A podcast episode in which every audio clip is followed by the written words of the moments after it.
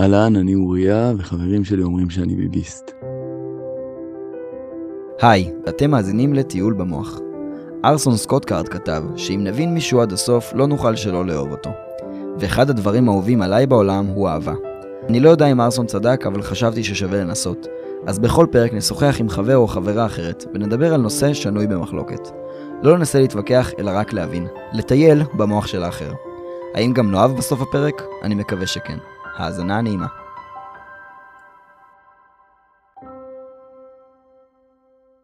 אז אה, שלום אוריה. אהלן אלעד. זה הפרק הראשון שאנחנו מקליטים, אני לא יודע מי שמאזין לזה, זה הפרק הראשון שתשמעו. נמצא איתי פה אוריה, גילוי נאות אנחנו מכירים מעתניאל, מהישיבה שלנו, והבאתי לפה את אוריה היום, כי מתגובות שהוא נותן לי בפייסבוק על פוסטים וכאלה, אז משתמע שהוא ביביסט. אז uh, בשביל זה הבאתי אותו. לפני שאני אשאל על מה זה אומר להיות ביביסט, אני קודם רוצה לשאול מה זה ביבי בשבילך. כשאני אומר את המילה ביבי, מה הדבר הראשון שעולה לך לראש? מה, מה הנקודה שבה הבנת שאתה אוהב את ביבי? אני מעריך את ביבי על המון דברים, אני חושב שדווקא כבן אדם שבא מהצד השני, שתמיד כאילו הליכוד היה כזה, הוא היה כלי שאנחנו כציבור ציוני אה, דתי רוכבים על גבו. אה, ביבי היה כזה איזה דמות שולית, ודווקא כשקצת התעמקתי בדמות, אתה רואה א', באמת מדינאי, אולי לא יחיד בדור, אבל כרגע אין אנשים שמשתווים לו. שמעתי לא מזמן אה, מישהו שעשה איזה מחקר, שסיבת ההצלחה של ביבי זה כי חצי מהעוקבים שלו הם בכלל לא מהארץ. כלומר, הוא, הוא בן אדם באמת נואם אה, ברמה אחרת, הוא, הוא איש מאוד חכם, הוא איש... אפשר לראות שהוא לומד מטעויות. אה, יש הרבה, יש הרבה. כלומר, סך הכל אני מאוד מסכים עם האידיאולוגיה שהוא מייצג, ובתור ראש ממשלה הוא, הוא דמות שמאוד מתאימה לשבת שם, ומאוד מתאימה לי שתנהל את הזה. ומנסים להפוך את זה לשאלה של כן ביבי, לא ביבי. כלומר, דווקא, דווקא בגלל שמנסים להפיל את ביבי, זה צריך להיות ביבי. כי כנראה שהוא עושה משהו מאוד מאוד נכון, ויש לי הרבה, הרבה נקודות זכות לתת עליו, כאילו. הבנתי. אז אם אני אוסף את הדברים שאמרת, אתה אומר, הוא דמות מרשימה מבחינת תוצאות. אה, גם, גם במדיניות חוץ וגם בכלכלי ובדברים אחרים, זה אחד. ושתיים, אתה מזדהה עם התפיסת עולם שלו. Uh, אני גם מאוד מעריך אותו כבן אדם. תשמע, הוא בן אדם מאוד מרשים, אינטליגנט, לא יודע, אני, אני לא רוצה להגיד סתם, אני שמעתי שמועה שהוא עושה כל שנה פסיכומטרי. זה, לא יודע, זה, זה איזושהי שמועה ששמעתי. כל שנה הוא גם מוציא 800. אני מאמין שלא, אבל, אבל יש איזה בן אדם שה-IQ שלו מאובחן גבוה, אי אפשר להתעלם מהעובדה שיש פה בן אדם מאוד מרשים. Okay. אפשר, אוקיי. אפשר לחלוק על דברים שהוא עשה, אבל, אה, אבל יש פה בן אדם מאוד מרשים ש... תשמע, הוא הוביל את, ה, את הימין במשך שנים ושמר אותו במקום אה, מאוד חזק, וכשאתה מבין את אה, מאבקי הכוח שיש היום במדינת ישראל בין ימין לשמאל, אתה מבין שצריך בן אדם כזה חזק שם למעלה. אוקיי, אז עוד פעם, אז, אז אתה תופס, אתה, אתה מחזיק במדיניות ימין, גדלת בתוך העולם של הציונות הדתית, וכיום אתה אומר, אני מדיניות ימין, אה, ביבי הוא בן אדם מוכשר בטירוף, אנחנו גם שומעים פה קצת מהמילים שלך שיש פה הערצה כלשהי של, אה, לא רוצה להגיד אל, אבל כאילו, ה, ה, יש, על זה שיש סיפורים שהוא עושה פסיכומטרי כל שנה, זה כבר לא רק אה, הוא עושה דברים ואני מזדהה עם המדיניות שלו, אלא כן יש פה ממש איזושהי, איזושהי ראייה בו, דמות לא עם כוחות על, אבל עם יכולות מאוד מאוד גבוהות. אני רוצה שנעבור עכשיו לשאלה הזאת מזווית אחרת. דיברנו על מה המילה ביבי אומרת לך, אני עכשיו אשמח שתסביר לי מה המילה ביביסט אומרת לך. הסיפור הוא שאני ביביסט בעל כורחי. כלומר, ברגע שהתחלתי לראות מה קורה סביבנו, ואני מנפגעי נפתלי בנט, אה, שהצבעתי לבנט ובעצם ראיתי שקורה פה משהו שהוא הפיכה שלטונית לכל דבר ועניין. ו... רגע, רק שאני אהיה סגור על זה, אתה, אתה לא ביביסט מתמיד, זה בתקופה האחרונה, בחירות, בחירות האחרונות עוד הצבעת לבנט. כן. אה, אוקיי. כאילו, הסתובבתי הרבה, אבל... אה, ואז פתאום אנשים כפו עליי את הכינוי ביביסט, לא כי בכלל ואמרתי ביבי, כי באתי ואמרתי, זה לא טוב, וזה הוביל אותי להתחפר בשאלה מה זה ביבי, מה זה ביביסט, ומה זה אומר בכלל להיות מצביע ליכוד, ובאמת להגיד, אוקיי, אני לוקח את הצד הזה. לא אכפת לי שתקראו לי ביביסט, כי, כי דווקא אני מאוד מאמין במה שקורה שם. שיח הוא נורא לעומתי. אתה יודע, כש... תמיד כשאני נכנס עם אנשים לשימוש במילה הזאת ביביסט, הרי אה, זה משהו שאני לא ידעתי, שלפני זה היה בגיניזם. כאילו, זה, הסיפור פה הוא וואלה, לא... וואלה, הייתה פעם מילה שנקראת בגיניזם. כן, בסוף זה ניסיון לצבוע איזושהי חברה, איזושהי אה, ציבור מסוים. דוגמאות של אנשים שאני ואתה מכירים, חברים טובים שלנו מהישיבה, שאני מנהל דיונים אה, בפייסבוק, ולא מדברים לעניין. כלומר, אני מעלה טיעונים ואתה אה, דף מסרים ביביסטי, ו... עכשיו, רגע, כש- כשמישהו, חבר שלך מהישיבה, אומר לך, אוריה, אתה ביביסט, יש איזושהי תחושה שהוא, שהוא אומר את זה, הוא מתכוון לזה כעלבון? בטח, כי לא, לא רק כי זה משמש לעלבון, כי, כי זה בא אה, במקום אה, שיח ענייני. אתה מבין? אין לי בעיה, תגיד, אתה מעריץ את ביבי. אין בעיה. מה שקורה בסוף זה, אה, אתה סתם עוד בבוסט ביביסט שמהדהד דף מסרים, ואין ערך למילים שלך. כלומר, יש פה התנשאות, גזענות. אה, היה בן אדם שהגיב לפוסט של אה, אשתי, הגבתי לו בתגובה, ואז הוא אמר לי, תשמע, ראיתי את הפיד שלך, אז אני אפילו לא אכנס איתך לדיון. כי אתה כנראה בבון וואו. ביביסט, או... וואו. אה, כלומר, זה קצת כמו ביסודי, שאתה מתווכח עם מישהו על מי יהיה קודם במגרש, והוא אומר לך, שתוק שתוק, אתה נמוך. בדיוק, בדיוק. בסוף אתה יודע, אני, אני בן אדם אה, ליברל, אני בן אדם שמאוד אוהב לדבר, אני בן אדם, כאילו, אני, אני מחפש את האמת, אתה יודע, אני לא, לא אוהב לשייך את עצמי, אני בן אדם שומר מצוות, אני לא מגדיר את עצמי כחלק מהחברה הדתית, אני, אני לא אוהב להכניס את עצמי למסגרות, אני מחפש איפה האמת. וכשאני רואה שיש משהו שנלחם בבירור האמת, כלומר, אתה יכול להיות מאוד מאוד שמאלני ואתה יכול להיות מאוד מאוד ימני, אבל, אבל לנהל, אה, לנהל שיח ענייני, וברגע שפוגעים בשיח ענייני, והתירוץ הולך לאתה ביביסט, כלומר, אה, היו אנשים שהצלחתי להכניס אותם, אחרי שהם אמרו לי ביביסט, לדיון ענייני, ואז הם גם הבינו, כש- כשאתה מבין מה זה אומר הביטוי ביביסט, שלזה הוא משמש ולזה הוא נולד.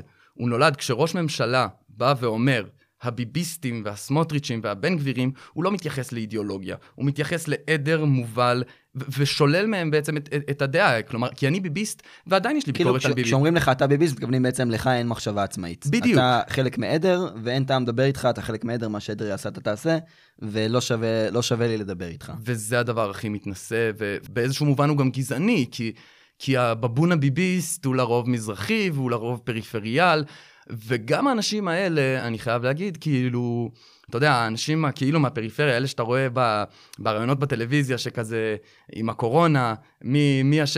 מה זה, המדינה, המדינה לא מתנהלת כמו שצריך, ואז אה, שואלים אותם, ולמי הצבעת? ביבי, ולמי תצביע? ביבי.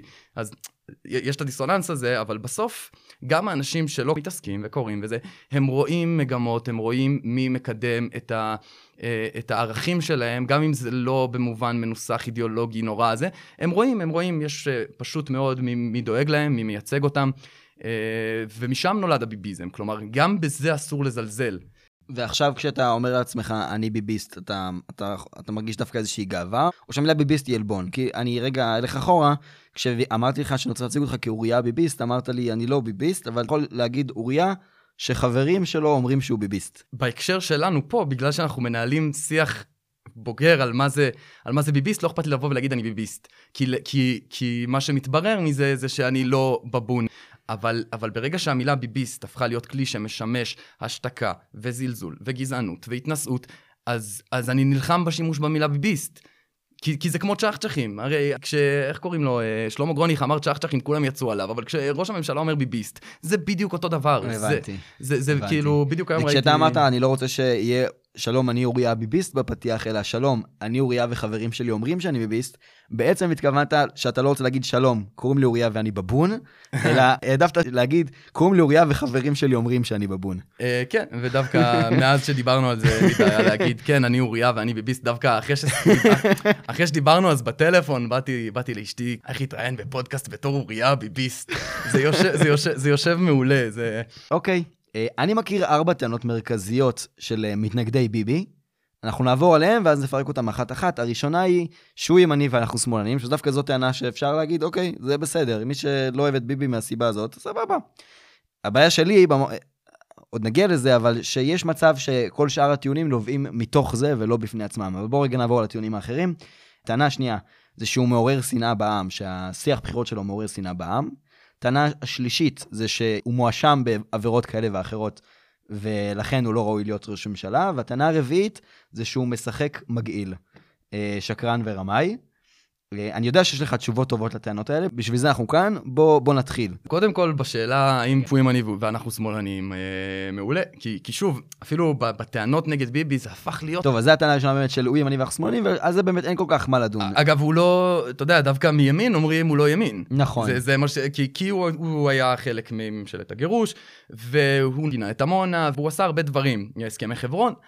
יש, יש ביקורת עליו, ו- ויש לי ביקורת עליו, אתה יודע, אבל, אבל כשאני מסתכל בסך הכל בתמונה הכללית על הבן אדם, תשמע, הוא היה במקום, הוא היה מול ממשלים אה, דמוקרטיים בארצות הברית שהפעילו עליו הרבה לחץ, ובתוך זה הדברים, אה, והוא עשה דברים קשים ו- ו- ויש לו אחריות עליהם, אבל uh, בתוך זה הוא עשה את זה עם הרבה מאוד אחריות, ולא לדוגמה, לצורך ההשוואה, יאיר לפיד, שעכשיו פה לידך מחלק שטחים לרשות הפלסטינית בלי, בלי לקבל שום דבר בתמורה.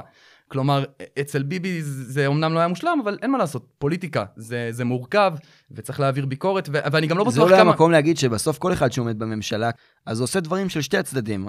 יאיר לפיד, כשהיה את uh, עלות השחר, קראו לזה, אני חושב, כן. אמ, אז, אז הוא, הוא תפקד לכאורה בצורה ימנית, וביבי נתניהו, כשגם ביבי נתניהו מעביר כספים לעזה, וגם בנט מעביר כספים לעזה, כלומר, כולם עושים אה, משתי הצדדים בסוף כשעומדים למעלה, כי אין מה לעשות, זו מדינה מורכבת, ויש הרבה דברים שצריכים לקרות. לפעמים על חלק מה, מהקלפים שלך אתה צריך לוותר כדי שתוכל להשתמש ב, בדברים אחרים אה, אה, שרצית לעשות. זהו, אז, אז באמת מה שיוצא מזה זה שאתה מסתכל, אה, אתה מסתכל אני, מסת, אני מסתכל לעומקם של הדברים, מה עומד במערך הכללי, לא פר uh, פעולה כזו או אחרת. Uh, וכשאני מסתכל על ביבי, אז מצד אחד הוא בעבר הצהיר שהוא בעד פתרון שתי מדינות. מצד שני, uh, שוב, יש מאחוריו אנשים ש, ש, שלא מאמינים בזה, הרבה אנשים שאותם אני בוחר לחזק, אבל בסך הכל אתה רואה שהמדיניות שלו היא לא כזאת שמאמינה בשתי מדינות, כי ראינו שכשרוצים לקדם שתי מדינות אפשר בשנה לעשות הרבה, וביבי לא עשה כזה הרבה כדי לקדם שתי מדינות. Mm-hmm. אז, אז א' זה, ו, ובהקשר של נפתלי בנט ויאיר לפיד, אתה יודע, אה, אני מסתכל על הפעולות הקטנות שאתה לא רואה, של להחליף את אה, גדר המערכת בחומה, אז, אז אתה מבין ש, שמקדמים מהלכים של שתי מדינות. ואני אישית לא מאמין בזה, וזה דברים שגרמו לי להקים uh, צעקה. כלומר, אתה מרגיש שכשביבי עושה מעשה שאנחנו תופסים אותו כלא מעשה ימני, אז זה בגלל שהיה מול לחצים וכולי, אבל בסך הכל שלו הוא מקדם אה, מדיניות ימין. וכשלפיד עושה משהו שנתפס כימני, אתה אומר, יכול להיות שעושה משהו נקודתי שנתפס כימני, אבל המדיניות הכללית שלו היא שמאל. כלומר, זה נכון שלכל אחד מהמנהיגים או מהפוליטיקאים יש, יש מעשים קטנים ששייכים לכאורה למחנה השני, אבל לכל אחד גם יש את התפיסה הגדולה ואת המדיניות הכללית, את הראייה המרחבית הגבוהה שאליה הוא מכוון. כן, אתה מסתכל על התמונה המלאה, כאילו, גם לקרוא למה שקרה עכשיו ב... מבצע עלות השחר אה, מדיניות ימנית, אפשר, אין, אי אפשר לחלוק על זה שזה היה מבצע טוב ומבצע מוצלח, אבל uh, כשיאיר גולן עומד ומשבח את המבצע הזה, אז אין פה כל כך, uh, יש פה די קונצנזוס שזה היה חשוב וזה היה טוב. אתה אומר, זה לא באמת ימין, זה הכי מרכז בעולם. זה, כאילו זה, בסוף... זה מרכז, גם, כן. גם השמאל לא אומר, בוא, בוא ניתן למחבלים לירות עלינו ו- וכולי וכולי. לכאורה. טוב, האמת, האמת שאני חשבתי שהשורה הזאת של הטענה הראשונה של אה, הוא ימני ואנחנו שמאלנים, לא חשבתי שנדבר על זה בכלל. כן. אבל אתה בעצמך העלית את זה שביבי לא, לא תמיד ימני, אבל הוא כן ימני במדיניות הכוללת שלו. אה, ברשותך נעבור לטענה הבאה של זה שהוא מעורר שנאה בעם. אני רגע אסביר מה הכוונה. אה, שיח השמאלנים, שמאלנים עם, עם סמך שהוחלפה באפס, עם האות אפס, ממה שאני מכיר, אז ביבי התחיל את המדיניות הזאת, אבל אולי זה דבר שאתה תגיד, אה, אולי אתה תגיד משהו אחר. והמשפט אה, מאוד מפורסם שהוא לוחש לרב כדורי, השמאל שכח מה זה להיות יהודי. ובעצם אנחנו, רואים אה, עוד, עוד מימי הליכוד ביתנו, שכל פעם שקם בן אדם ואומר, אני נגד ביבי, הוא אומר, הבן אדם הזה הוא שמאלני, והשמאל הם אויבי המדינה. אני זוכר כשליברמן היה איתו במפלגה ו... והופרש או פרש, או מה בדיוק היה שם, זה נשאל את עמית סגל אחר כך. אמ, אבל, אבל ברגע שליברמן עזב את הליכוד והפסיק לתמוך בביבי, אז ביבי אומר, מעכשיו ליברמן הוא חלק מהשמאל, וכשזה מצטרף למשפט, השמאל שכח מה זה להיות יהודי, וששמאל נכתב באפס במקום סמך, במקום סין, אז זה כבר, זה כבר אומר, כל מי שנגדי הוא שמאל, וכל מי ששמאל הוא אויבי המדינה. לפני זה שניגע בנקודה של זה שכל מי שהולך נגד ביבי אז הוא קורא לשמאל, אני רוצה רגע שניגע בנקודה של זה שמי ששמאל הוא אויב המדינה. לי, זה, זה הנקודה, אני חושב, מכל הדברים שניגע בהם, זו הנקודה שהכי כואבת לי אה, בביבי. אני חושב שמה שהכי שימח אותי בזה שהייתה ממשלה שהיא לא בראשות ביבי, זה זה שחברים שלי, סוף סוף עומד מישהו בראש המדינה, שלא אומר להם, אתם, אזרחים, משלמי מיסים, עובדים בכך וכך, סטודנטים לכך וכך, אויבי המדינה. אתה מבין מה אני אומר? כן. א', א' כל, אז אנחנו הפכנו להיות אויבי המדינה. כוחות האופל, החארות, סתם, זה, זה מצחיק, כי ראיתי היום איזה סרטון שבן כספית בא, בא להתהדר בזה שביבי מסית. 12 שנה של ביבי מסית, והדברים שהוא מצא זה הדברים האלה. עכשיו, א', א' כל, אני לא בא להגיד זה עשה יותר, זה הדבר שהכי שיגע אותי, שכל פעם שמעבירים ביקורת על בנט ולפיד, ביבי היה יותר גרוע. זה לא הסיפור, אני בא לדבר אה, לגופו של עניין. אז, אז אם אנחנו רוצים לדבר על ביבי, אנחנו חיים במדינה פלורליסטית, ליברלית, וזה משהו שהתרבות של הפוליטיקלי קורקט מנסה, זה, יש דברים שאסור להגיד. עכשיו, עכשיו, זה לא הסתה. הסתה זה להגיד, תתקפו אותם. להגיד, שכחו מה זה להיות יהודי. יש פה אמירה מהותית, עניין של זהות. אני, אני לא חושב שהוא בן אדם רע. אני חושב שהאידיאולוגיה שהוא מציג, אה, כן, כן, היא, היא, היא, היא מנותקת משאלת הזהות שלנו. כי, כי המהלכים הם נובעים תמיד, תמיד, תמיד, הכל, גם כלכלה, הכל מתקשר בסוף לשאלת הזהות של העם היהודי. אה, וכשאתה מסתכל על זה ככה, זה בסדר להגיד, יש פה אידיאולוגיה שהיא לא, שהיא מנוגדת לזהות היהודית שלנו. עכשיו, זה לא פוסל את הבן אדם.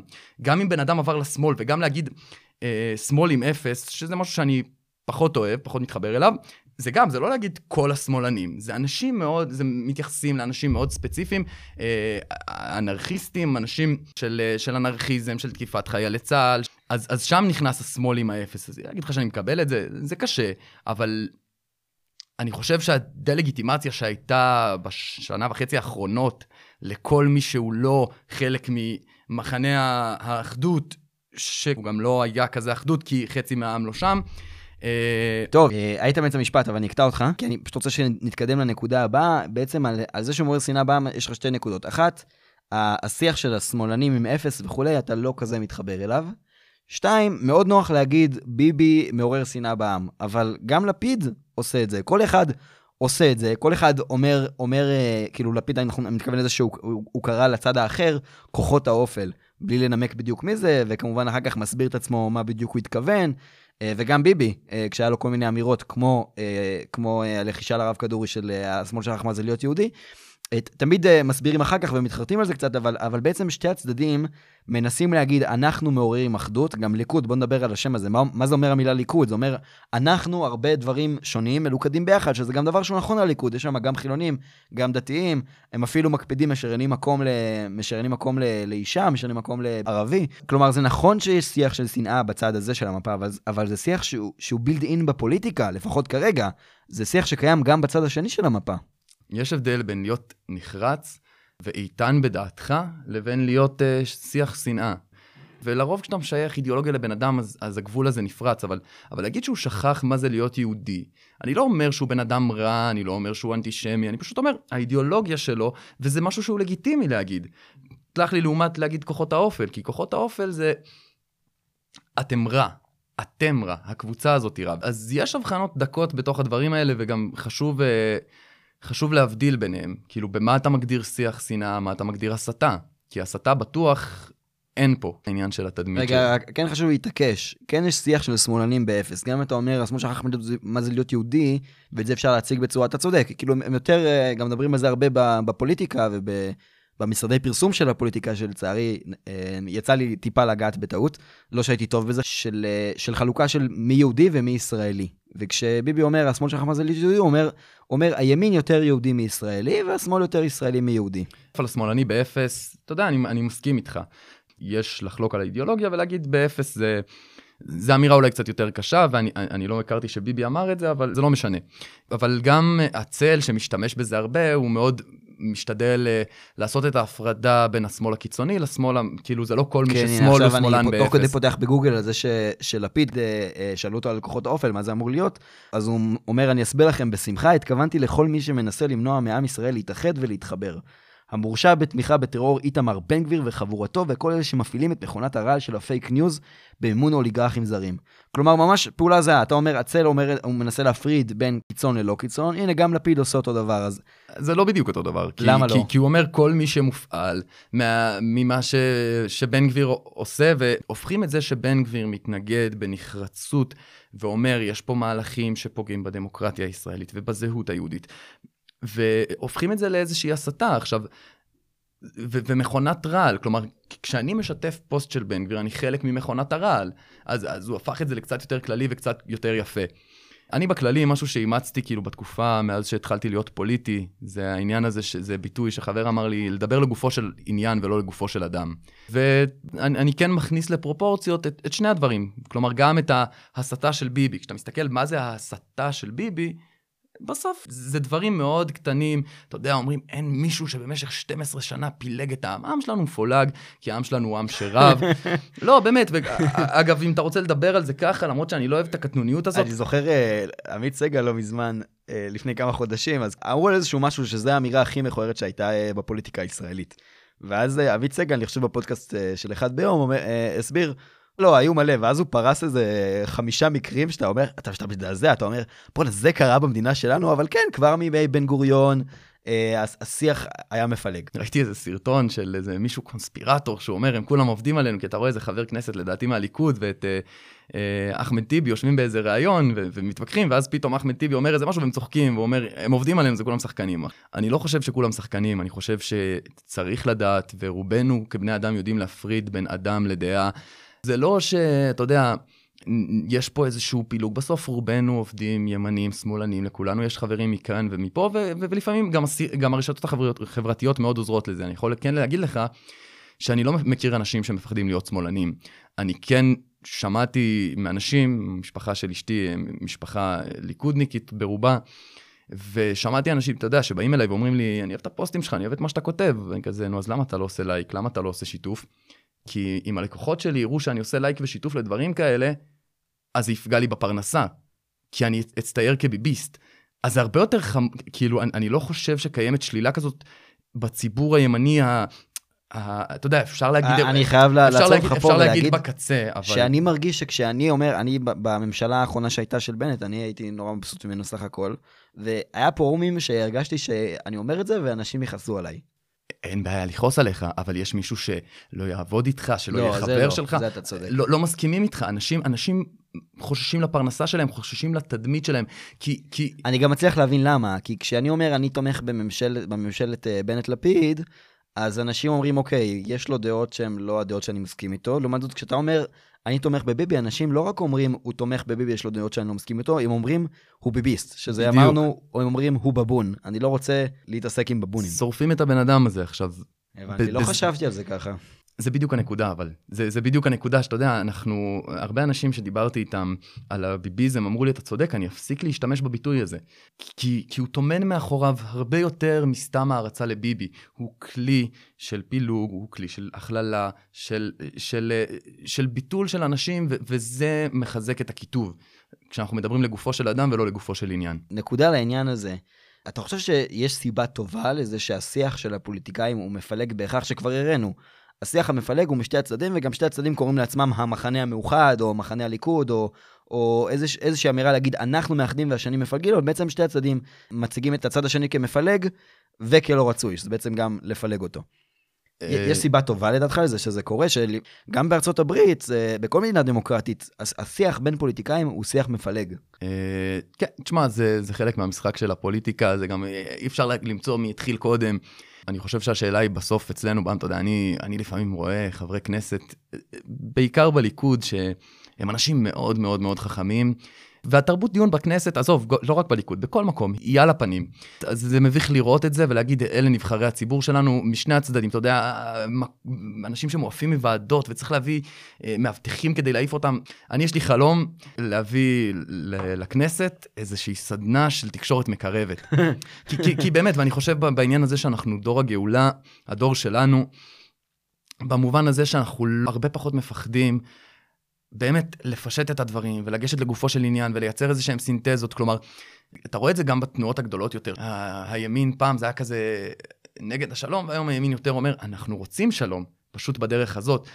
אתה רואה המון המון סינתזות שקורות, ובעניין הזה אנחנו לגמרי דור הגאולה, ואני חושב שזה מתחיל מתרבות השיח, ובגלל זה הייתי מוכן לבוא מפרדס חנה לפה, כדי לדבר איתך על זה, כי, כי אני חושב שצריך לחזק את השיח הזה ש, שמדבר. בוא מה... ננסה להבין אחד את השני ולא ננסה לאכול את השני. כן. אני רגע, שתי נקודות על מה שאמרת. אחד, על זה שאנחנו דור הגאולה, אני אזכיר פה דברים שהרב יעקב נגל מדבר עליהם, כשהוא בא לדבר על שיח בין דתי, שאנשים אומרים לו, אתה מטורף, יש כל כך הרבה בעיות בעם שלנו, איך אתה, איך אתה מעז לי, להתעסק בנושא הזה? בוא קודם נפתור את הבעיות לפני שאנחנו הולכים להתעסק בבעיות של, שבחוץ, ומה שהוא אומר זה, יש לנו נטייה להסתכל על עצמנו כ- כעל דור שכבר נמצא בנקודה. הה- ההורים שלנו, סבתא שלנו, הם הקימו את המדינה, הם היו התחלה של הדבר הזה. אנחנו כבר באנרציה, אנחנו כבר באנרציה של להיות מדינת ישראל, וזה לא נכון.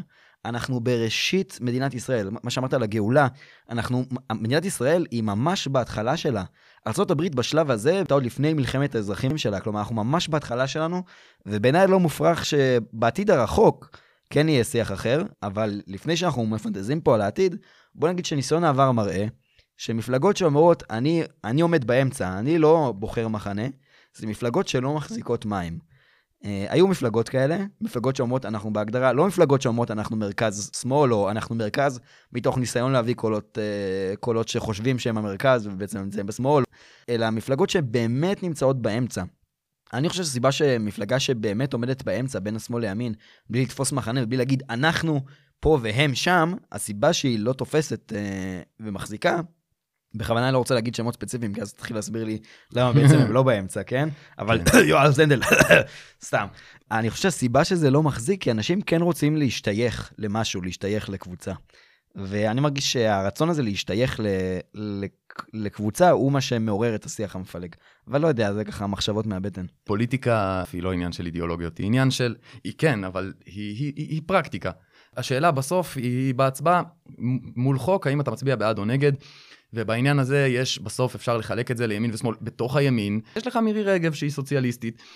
אז, אז השאלה היא ב, ב, בעניינים המהותיים, לאיזה, אני לא מאמין במושג הזה מרכז, ואנחנו רואים שכל מפלגות המרכז מקדמות בסוף אידיאולוגיה שמאלית. אה, טוב, זה, זה דיון. בעניין דיון, המדיני, אבל, אוקיי. שמעתי בדיוק פודקאסט שהרב ראם גם דיבר על זה, הוא אמר אין דבר כזה ימין ושמאל, מי שאומר שהוא ימני הוא טיפש ומי שאומר שהוא שמאלני הוא טיפש. אני, אני, אני לא מסכים איתו. זה שבשמאל יש דברים חיוביים, ברור, כמו כל דבר בחיים יש תזה, אנטיתזה וסינתזה, ואני בתור בן אדם מחפש את הסינתזה. מי בפועל עושה את הפרקטיקה שתייצג את האידיאולוגיה שלי שהיא לא קיצונית ימנית וצריך מוות לערבים, אבל כן צריך מדינה אחת לשני עמים, שהיא מדינה יהודית, מי מקדם את זה? הימין. מילים קשות. אה, לפני שנעבור לטענה הבאה, אני רוצה להגיד, יש את ה... אני אשאל שאלה ואז תהיה לה תשובה מתבקשת. השאלה היא, אה, אם השמאל, אם אנשי השמאל הם אויבי המדינה, איך אפשר להיות חברים שלהם? כלומר, נגיד שאני מצביע למרץ בבחירות הקרובות, ואתה יודע את זה. כמובן שהתשובה לשאלה הזאת היא אפשר, אנחנו עם אחד וכולי וכולי, אבל בעצם איך? בעצם איך יכול להיות שחבר קרוב שלך או בן משפחה שאומר לך אני מצביע שמאל, איך אפשר להישאר חברים למרות שכאילו הוא, הוא, הוא, הוא האויב של מה שאתה קורא כחזון מדינת ישראל. אה, אז השאלה לא רק עליך, זו שאלה גם לצד השני, כן? איך בן אדם שהוא מצביע שמאל יכול להגיד, יש לי חבר ביביסט. א- איך הוא יכול? הרי אה, זה כמו להגיד, יש לי חבר שמה שהוא רוצה זה להחריב את העולם שלי. אז איך אפשר? אמ, תשמע, בסוף אני בן אדם מאמין. ברגע שאני מאמין שיש אמת- אחת, ואני מאמין בדרכי, אז הדרך שלך לא מאיימת עליי. יש משפט, אני לא זוכר מי אמר אותו, שהאמת לא צריכה את, ה, את המדינה שתעמוד לצידה. ג'פרסון לדעתי. אה, הוא, לא- היא, היא לא צריכה, כי היא עומדת לבדה בפני כל מבחן, ואנחנו רואים את זה בסיפור של העם היהודי אה, מול השואה. יש כוחות חזקים בטבע שמלווים את האמת, ולכן המשימה שלי היא להיות איש של שלום. אה, כשאני פוגש חבר שהוא שמאלן, או כל בן אדם שאני לא מסכים עם דרך חייו מתוך המפגש ומתוך הדיבור, בסוף תתברר האמת, ובסוף נגיע לאמת, וגם אם אתה מקדם אה, דברים שאני לא מאמין בהם, וגם אם אפילו יהיה פה... אה, בצורה דמוקרטית יחליטו על שתי מדינות לשתי עמים, למרות שבעיניי זה משבר כאילו, שאתה יודע, ש- ש- ברמה, הקיומית של עם ישראל, זה, זה משהו שיהיה מאוד קשה לתקן אותו. אני מאמין באלוהים, אז אני אמחה על זה בכל כלי ובכל תוקף, במסגרת אה, מה שמותר בחוק, כי בכל זאת אנחנו חיים במדינה דמוקרטית, ואני אכבד את הדמוקרטיה, ואני אאמין שבסוף, שבסוף יהיה טוב. כלומר, אם אני מנסה לאסוף את הדברים שלך ולהציג אותם מזווית טיפה אחרת, תגיד לי אם כיוונתי לדעתך או שאני אומר פה דברים אחרים. אה, זה נכון שהוא האויב של החזון שלי, של מה שאני רוצה לא, שיקרה. האידיאולוגיה שלו. האידיאולוגיה שלו היא האויבת של האידיאולוגיה שלי, אני כבר מהמם. אוהב את זה, כאילו הוצאת את זה, זה לא אני והוא, אלא האידיאולוגיה שלי והאידיאולוגיה שלו שהולכים מכות, זה לא אנחנו ממש. כן, זה בדיוק. אמ, אבל גם אם האידיאולוגיות שלנו סותרות לחלוטין, ברמה שהוא רוצה להחריב את מה שאני רואה כחזון של מדינת ישראל, אם, אם אני לא אוכל להיות חבר שלו, פה, פה המדינה כבר נחרבה עכשיו, בלי כן. קשר לאידיאולוגיה שלנו. בזה שאנחנו לא מסוגלים לעמוד ביחד אחד ליד השני, חברים, למרות שהאידיאולוגיות שלנו סותרות, אם אנחנו לא מסוגלים לעמוד אחד ליד השני בצורה ממלכתית, אז כבר בנקודה הזאת מדינת ישראל קורסת. כן, ושנינו באנו מעתניאל, אני, אני מאוד מאמין בעניין הזה של שלום. אני חושב שהתנועה הכללית שצריכה ובעזרת השם תהיה במדינה שלנו, זה קודם כל שלום בינינו לבין עצמנו, ואז שלום עם הערבים במובן הכי פשוט, עם ערביי ישראל, במובן של, של דו-קיום אמיתי, מתוך כבוד.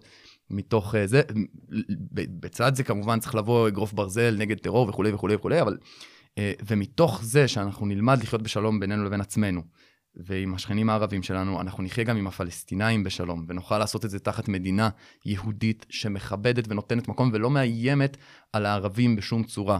זה הפתרון היחיד בעיניי, היחיד היחיד היחיד. טוב, נגענו בנקודה של, אה, בטענה של הוא ימני, אנחנו שמאלנים, נגענו בטענה של, של הוא מעורר שנאה בעם, נעבור לטענה השלישית, אה, שאני מפחד שיתעורר אמוציות, נקווה שלא, של הוא, הוא מואשם בעבירות, ובן אדם ש, שיש לו כתבי אישום וכולי, הוא לא יכול להיות ראש ממשלה. אה, לפני שניגע בזה, אני רוצה גילוי נאות, בסדר? קוראים לי אלעד, אני בעד שחיתות. כלומר, בכיתה ג' בל"ג בעומר, אני הייתי אחראי על נקנקיות בל"ג בעומר, במדורה. כולם קיבלו נקנקייה וחצי, או נקנקייה, אני לקחתי שתיים.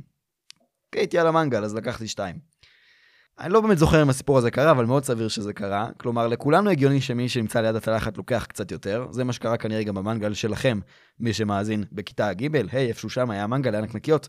מי שהיה למנגל כנראה אכל ראשון או אכל יותר. אני חושב שזה סבבה, העולם עובד ככה וזה לא מפריע לי. אבל uh, אני יודע שרוב האנשים חושבים שברגע שאתה ראש ממשלה אז דברים מסתבכים. בכל זאת, אני לא רוצה שנדון על העובדות של האם אשם, לא אשם וכולי, אני, רוצה, אני כן רוצה שניגע במי תומך באיזה עובדה. כלומר, עוד לא פגשתי בן אדם אחד שהוא ממתנגדי ביבי, שאומר, וואלה, יש מצב שהוא זכאי, וגם לא שמעתי בן אדם אחד בעולם שהוא מתומכי ביבי, שאומר, יש מצב שהוא אשם במשהו. אז... אה, ולכן אני לא רוצה שניגע בעובדות, בכלל, מתעקש שלא, אה, כי אני מרגיש שזה שיח ש... שאין לו תוכן. במקום זה, אני רוצה שניגע בשאלה, אה, למה כש... כשאויב שלנו חשוד במשהו, זה מיד בעייתי, בעוד שכשקרוב שלנו חשוד במשהו, או מי שאנחנו בעדו חשוד במשהו, אז המשפט שעומד לנגד עינינו זה אה, זכאי עד שתוכח אשמתו. אה, לפני ש... אני, אני רוצה להביא משפט שמדגיש את זה, יש משפט שאמר, עוד מעט נגיד מי אמר אותו, הוא אמר, ראש ממשלה ששקוע עד הצוואר בחגירות, בחקירות, כן.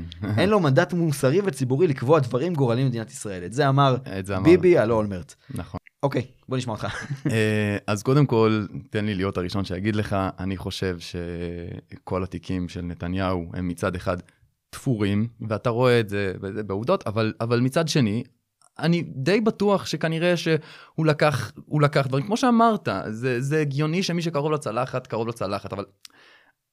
טוב, שנייה, אני, אני, יש עוד דברים שאני רוצה לדעת, אבל קודם אני אענה על השאלה שלך. אה, פשוט מאוד, אנחנו בדמוקרטיה. אנחנו בדמוקרטיה, ואם הציבור מוכן ש, שבי, ורוצה שביבי ינהל את המדינה, למרות שהוא מואשם בפלילים, ולמרות שמתנהל נגדו משפט, ולמרות, ו, ומאמינים שהוא מסוגל לעשות את זה, אז, אז, אז פשוט מאוד, כל עוד הוא לא מואשם, על פי, כאילו כל עוד אין, אין, אין אה, פסק דין, פסק דין, אין פסק דין, אז, אז, אז אין סיבה, ו, ו, ויש פה דמוקרטיה, ו, וכל הסיפור פה, כל, ה, כל הניסיון הוא בסוף להגיד, מה שאתם רוצים הוא לא לגיטימי, יש פה מלחמה בדמוקרטיה.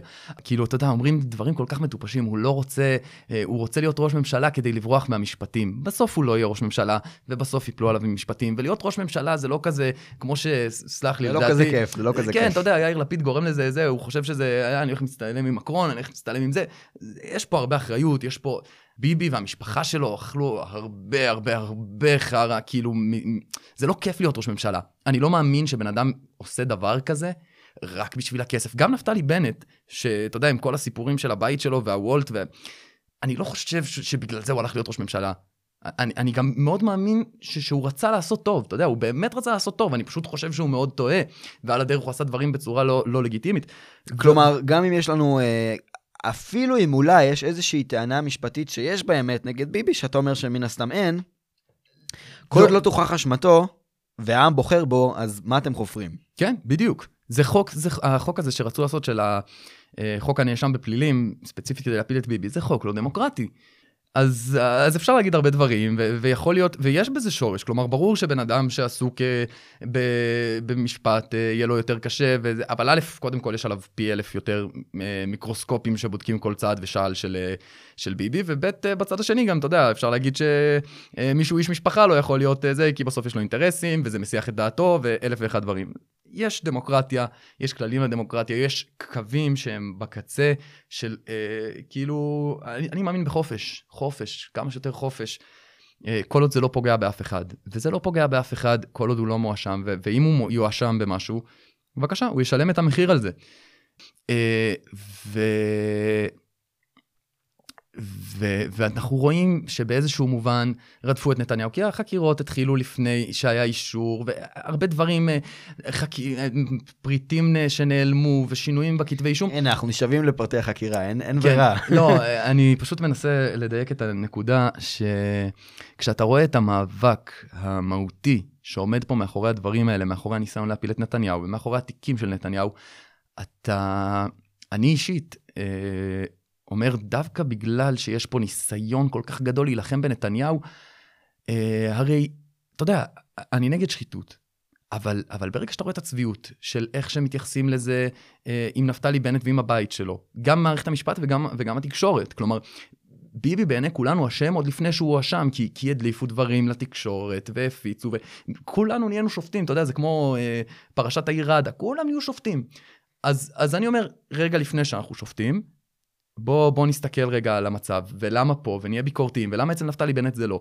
אז אני לא... מה הכוונה בא... אצל נפתלי בנט זה לא? אה, עם הפרשה של הבית שלו, שלא קיבל, אה, שלא קיבל אישורי בנייה, וקיבל, וכל הסיפור שם של להגדיר את זה כמעון רשמי, לא רשמי, אני הלכתי להפגין שם, אה, ממש אחרי הרצח של הפיגוע שנרצח בו יהודה דימנטמן, הלכנו להפגין שם, אז אתה לא מפגין ליד הבית, אתה מפגין, זה לא כמו בבלפור, אתה, אתה מפגין באיזה כיכר רחוקה משם, כי כי זה לא מעון רשמי, אז אסור לה... כי היה שם המון המון דברים, ואתה יודע, יצאו על, אה, על איילה חסון כשהיא חשפה את זה, את לא עיתונאית, והתחילו לדבר איתה על המספרים, אבל בואו דברו, היה פה משהו מקולקל, גם אם זה היה 10,000 שקל ולא 50, אה, ולא 500,000 שקל. הנה, אבל מה שכן אנחנו רואים בנקודה הזאת, ש, שהרדיפה היא לא רק של ביבי, תמיד רודפים את מי שיושב על הכיסא. לא. אם בעבר זה היה אולמרט או אריאל שרון, אולמרט גם כאילו נכנס לכלא, אריאל שרון אה, עזב בנסיבות אחרות את התפקיד. אבל תראה איך... זה לא רק של ביבי הרדיפה המשפטית. אבל תראה איך הדברים מתנהלים. אני מרגיש שתמיד משחקים מגעיל בצד הזה של אה, האשמות משפטיות, וכל צד, אה, כשהוא יושב על הכיסא, אז הוא אומר, מה זה? מתנהגים מגעיל, התקשורת לא יכולה להיות גם, גם השופט, גם התליין וכולי, אבל כשמישהו אחר על הכיסא, אז פתאום זה נהיה לגיטימי. כן, אבל, אבל תשמע, אה, אתה יודע, מדברים על, נגיד, סיקור אוהד אצל ביבי. אני, היה איזה סופה שאני לא אשכח את זה, אתה יודע, נפתלי בנט, היה כל העיתונים ממוצ"ש עד הארץ, כתבות שער על נפתלי בנט, מתי, אי פעם, ביבי קיבל דבר כזה. אני בטוח שבהמשך, כשישב פה מישהו מהצד השמאלי של המפה וישב איתי, הוא יגיד בדיוק אותו דבר על הצד ההפוך. אז, אז אני מוכן להתווכח ולהיכנס גם לעובדות, וברור, אתה יודע, יש גם תקשורת ימנית, ויש, אבל במגמות הכלליות יש פה אה, באופן מובהק שקשה להתכחש אליו. אה, גב תקשורתי. תשמע, איפה, איפה נעלמה, עכשיו היה מבצע, אה, דיברנו על אה, השחר העולה, עלות השחר, איפה הייתה הביקורת בתקשורת? סביב המבצע הזה. איפה? אתה כאילו... אומר, אם ביבי היה עושה אותו דבר בדיוק, הייתה ביקורת של התקשורת על ההתנהלות. הייתה, יש לנו... היו אומרים למה הוא לא התחיל יום לפני זה, למה לא התחיל יום אחר כך, למה לא סיים יום אחרי זה. הם לא קיבלו, הם לא קיבלו, היועצת המשפטית נתנה, אישור בלי אה, כינוס של הקבינט. עכשיו, יכול להיות שזה תקין, אבל לא מעלים את זה, לא מדברים על זה, לא שואלים. הנה, הרגע העלית את זה. אני. מאיפה שמעת על זה? אני. בערוצים הנדכאים, אצל, אצל, אצל אנשי התקשורת הימנים, ערוץ 14, שכולם כזה, איכס, איזה מגעילים הם, ואיזה תקשורת חרא הם עושים, והם הם, הם, כאילו שופרות של ביבי. הלו, נשמה, כאילו, כל אחד יש לו את ההזדהות הפוליטית שלו, וזה, וזה מבורך מאוד שיש ערוץ 14, ש... יש מלא דברים כאלה בזה של גיא זוהר, את, הקטע שכשעמית סגל מדבר, מוסיפים לו כותרת של זו דעתי, אבל כשדנה וייס באה ונותנת איזה מונולוג ש... שהוא דעתה, הוא לא עובדות. אז עוברים, אז... קוראים, לתוכנית עובדה אצל... כן, כן, כן, זה, זה, אתה מבין, זה... אז אני מסתכל על מגמות עומק, כנ"ל גם במערכת המשפט, ומה שיפה במה שהימין אומר, בעניין של מערכת המשפט, הם לא אומרים אנחנו רוצים לשים שופטים משלנו, אנחנו רוצים לתקן את השיטה כדי שהיא תהיה דמוקרטית, כדי שיהיה ייצוג גם לימין וגם לשמאל, כי היום, היום זה השמאל שולט ומחר הימין ישלוט במערכת המשפט. גם זה וגם זה לא טוב. אתה אומר, זה ממש כמו מה שאמרו על, אה, על אריאל שרון. כל עוד הוא עשה דברים שהם טובים לימין, אז הימין אמר, טוב, הוא בולדוזר, הוא לא שם על אף אחד, הוא לא סופר אף אחד, הוא מעל החוק, אבל זה טוב לנו, אז סבבה. ברגע שהוא יתהפך לצד השני, אז כולם מתלוננים על זה שאריאל שרון אה, שובר את כל החוקים ולא מתחשב באף אחד וכולי. ואתה אומר, בדיוק אותו דבר קורה עם בג"ץ. בג"ץ, אה, לא תכננתי שנדבר על הנושא הזה, אבל אתה אומר, בג"ץ יש פה כוח שהוא מטורף. כרגע יושבים שם אנשים מהצד של השמאל של המפה, אבל ברגע שיש שם אנשים מהצד הימני של המפה, ששולטים בהכל, אז גם השמאל יגיד, בואנה, זה לא בסדר. ותן לי להוסיף על זה, אני חושב שברגע שזה יקרה, הימין יגיד שזה בסדר. יש, יש, ו- ויש אנשים שבהם אני פחות תומך, אבל בסך הכל המגמה, כשמדברים ב- ברוב, ברוב הימנים, מדברים על תיקון מערכת המשפט, הם לא מדברים על אנחנו נחליף את כל השופטים, אלא אנחנו נשנה את השיטה אה, לצורה כזאת שהיא תהיה דמוקרטית אה, ברשות השופטת. אוקיי, אני מרגיש שאין לנו, אין בינינו הסכמה על זה. אני עדיין חושב שבשתי הצדדים פשוט, אה, פשוט מאשימים את מי שבצד השני, תמיד. אתה אומר, אתה אומר, זה נכון, אבל לא מדויק. זה קיצון, זה קיצון. מי שעושה את זה בצד של הליכוד זה אנשים שאתה לא מזדהה איתם, ו...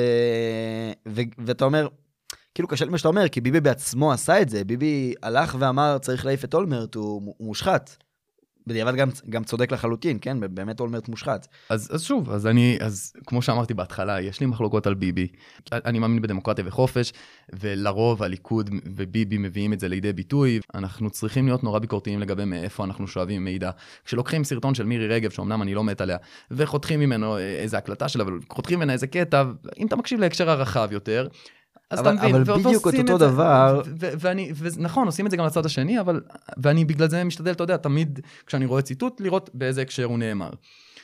אה, ותקשורת, חרא. עצוב.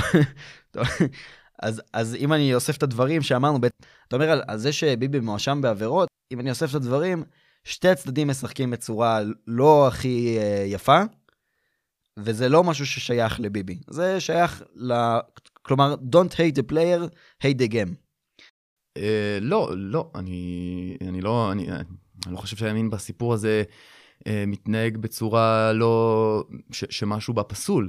כלומר, גם עם ביבי, ויכול להיות שאני מאמין שיש דברים שהוא עשה שהם בניגוד לחוק, כי כמו שאמרת, מאוד קל כשאתה קרוב לצלחת לקחת מהצלחת. כאילו, אני מסתכל על הדמוקרטיה, והדמוקרטיה מאפשרת את זה, וכל עוד הוא לא הורשע, ועזוב את כל הסיפור מאחורה, ש, שאתה נורא רואה שתפרו שם, ואתה לא יודע כמה... כנראה ש, שמשהו היה שם, גם אם זה על גבול החוקי, לא חוקי, זה לא משנה. הסיפור פה הוא הדמוקרטיה, ואני מדבר לפי כללי המשחק. אני אשאל שאלה בצורה כזאתי, כן? Mm-hmm. כמובן שאתה מניח שב-100% זה לא יקרה, אבל נגיד שחלילה אה, מוצאים שביבי נתניהו עשה איזושהי עבירה חמורה, עבר בצורה מוחלטת על החוק, בדומה למה שאולמרט עשה. בנקודה הזאת אתה תגיד, אוקיי, הוא לא יכול להיות ראש ממשלה, או שעדיין אתה תגיד, מערכת המשפט לא מעניינת אותי, אני לא סומך עליה. לא, לא אמרתי שמערכת המשפט לא מעניינת אותי. אני כן אומר, גם על מערכת המשפט, אנחנו צריכים לבוא בעין ביקורתית, כי מערכת המשפט היא לא דמוקרטית, ואנחנו יודעים שהרבה דברים שם פועלים לא כשורה, ואם ירשיעו את ביבי, ואם ביבי יורשע וייענש, הוא יצטרך לשאת בעונש. הבנתי. אני, אני, אני אוקיי. מקבל את הסמכות, אני אמשיך לטעון כנראה שתפרו לו, ואני אמשיך זה, אבל בסוף יש חוקים, ויש זה, ו- ואני לא אלך ואתנפל על, על קירות כלא עופר כדי לחלץ משם את ביבי. לא, בסדר. אה, טוב, uh, הטענה הרביעית זה שהוא משחק מגעיל, שקרן ורמאי, אני לא מדבר על זה שהוא uh, uh, רע ל, ליריבים שלו מבחוץ, ליאיר לפיד לצורך העניין, אלא על זה שהוא, שהוא משחק לא יפה לאנשים שלו מבית. כלומר, חצי מאויבי נתניהו היום על המפה הפוליטית, נפתלי בנט, איילת שקד, uh, יועז הנדל צבי האוזר לדעתי גם, לא, בעצם לא, חוזר בי, הם לא. Uh, בני גנץ היה רמטכ"ל איתו, הם היו ביחסים טובים בזמנו, uh, בוגי, uh, בני בגין, אה, סער כמובן, סער ואלקין, כולם היו חברים מאוד טובים שלו, אפילו ליברמן, אנחנו כבר שוכחים את זה, אבל ליברמן היה איתו במפלגה בעבר. Okay. מה, מה קורה שם? מה... תשמע, קודם כל, אה, תמיד כשאני ניגש לפוליטיקה, זה, זה שני דברים, אתה יודע, אה, אריאל שרון אמר, דברים שרואים מכאן לא רואים משם. ומצד שני, כאילו זה לא אומר שאסור להיות, ש, שלא יכולה להיות לנו ביקורת. וכשאני, היום כשאתה מסתכל על, על כל האנשים האלה ש... אני לא יודע אם ביבי מושלם, כנראה שהוא גם משחק, ואתה יודע, הוא רוצה לשמור על הליכוד כמו שהוא רוצה, והוא מחפש את המחליף שלו, ו- ויכול להיות שהוא מסכל, ו- ויכול להיות ש- ש- שזה לא בסדר, ואם, ואם דברים כאלה קורים, אז אני, אז ב- ב- במובן העקרוני, אני, אני מתנגד לזה. כלומר, אני אישית חושב שביבי לא יחיה לנצח, ואני חושב שהגיע הזמן שמישהו יחליף אותו, אבל אתה רואה בסוף גם שהרבה מהאנשים שהוא סיכל, אה, הנה, היום הם הקימו מפלגת, אה, ממשלת שמאל. כלומר, אם אתה מדבר על גדעון סער, שיושב עם בני גנץ, בני גנץ עשה לזה, שמעתי את אה, יכין זיק מתנועת רגבים אומר, שבשנה וחצי האחרונות בני גנץ עשה בשטחי C יותר גרוע ממה שנפ... שבנימין נתניהו עשה ב-12 שנותיו. כלומר, מבחינת השטחים והאכיפה נגד אה, בנייה בלתי חוקית בשטחי C, וכשאתה... אז במוב... בגלל זה גם אני אומר שהם שמאל. אז, אז אתה מבין, אם אני רואה שפתאום הם הולכים לשם, אז, אז אולי, אולי ביבי עשה בחוכמה כשהוא העיף אותם, אני לא יודע. ו, וביבי לא חף מביקורת, בשום שלב ובשום נקודה. אז בואו רגע נאסוף את הדברים, מה שאתה אומר על, על זה ש, שהוא מוחק את מתנגדיו, בזה שאנחנו רואים שמתנגדיו באמת קמים ו- וחוברים לאנשים שלא מסכימים עם הדעות של הליכוד, אז אתה אומר, הוא לא שרף אותם על בסיס אישי כי הוא פחד שהם יתקרבו אליו, אלא כי הוא באמת ראה בהם איזשהו משהו אה, שהוא לא ליכודניקי. כן, ואתה יודע, ו- ושוב, בכל דבר אני מסתכל אה, מצד אחד, יש לי איזשהו אמון בביבי, כי, כי הוא הרוויח את האמון שלי, כי כשהוא עשה אה, אה, מהלכים כלכליים, למשל, ש- שהיו קשים, בדיעבד הם הסתברו כטובים.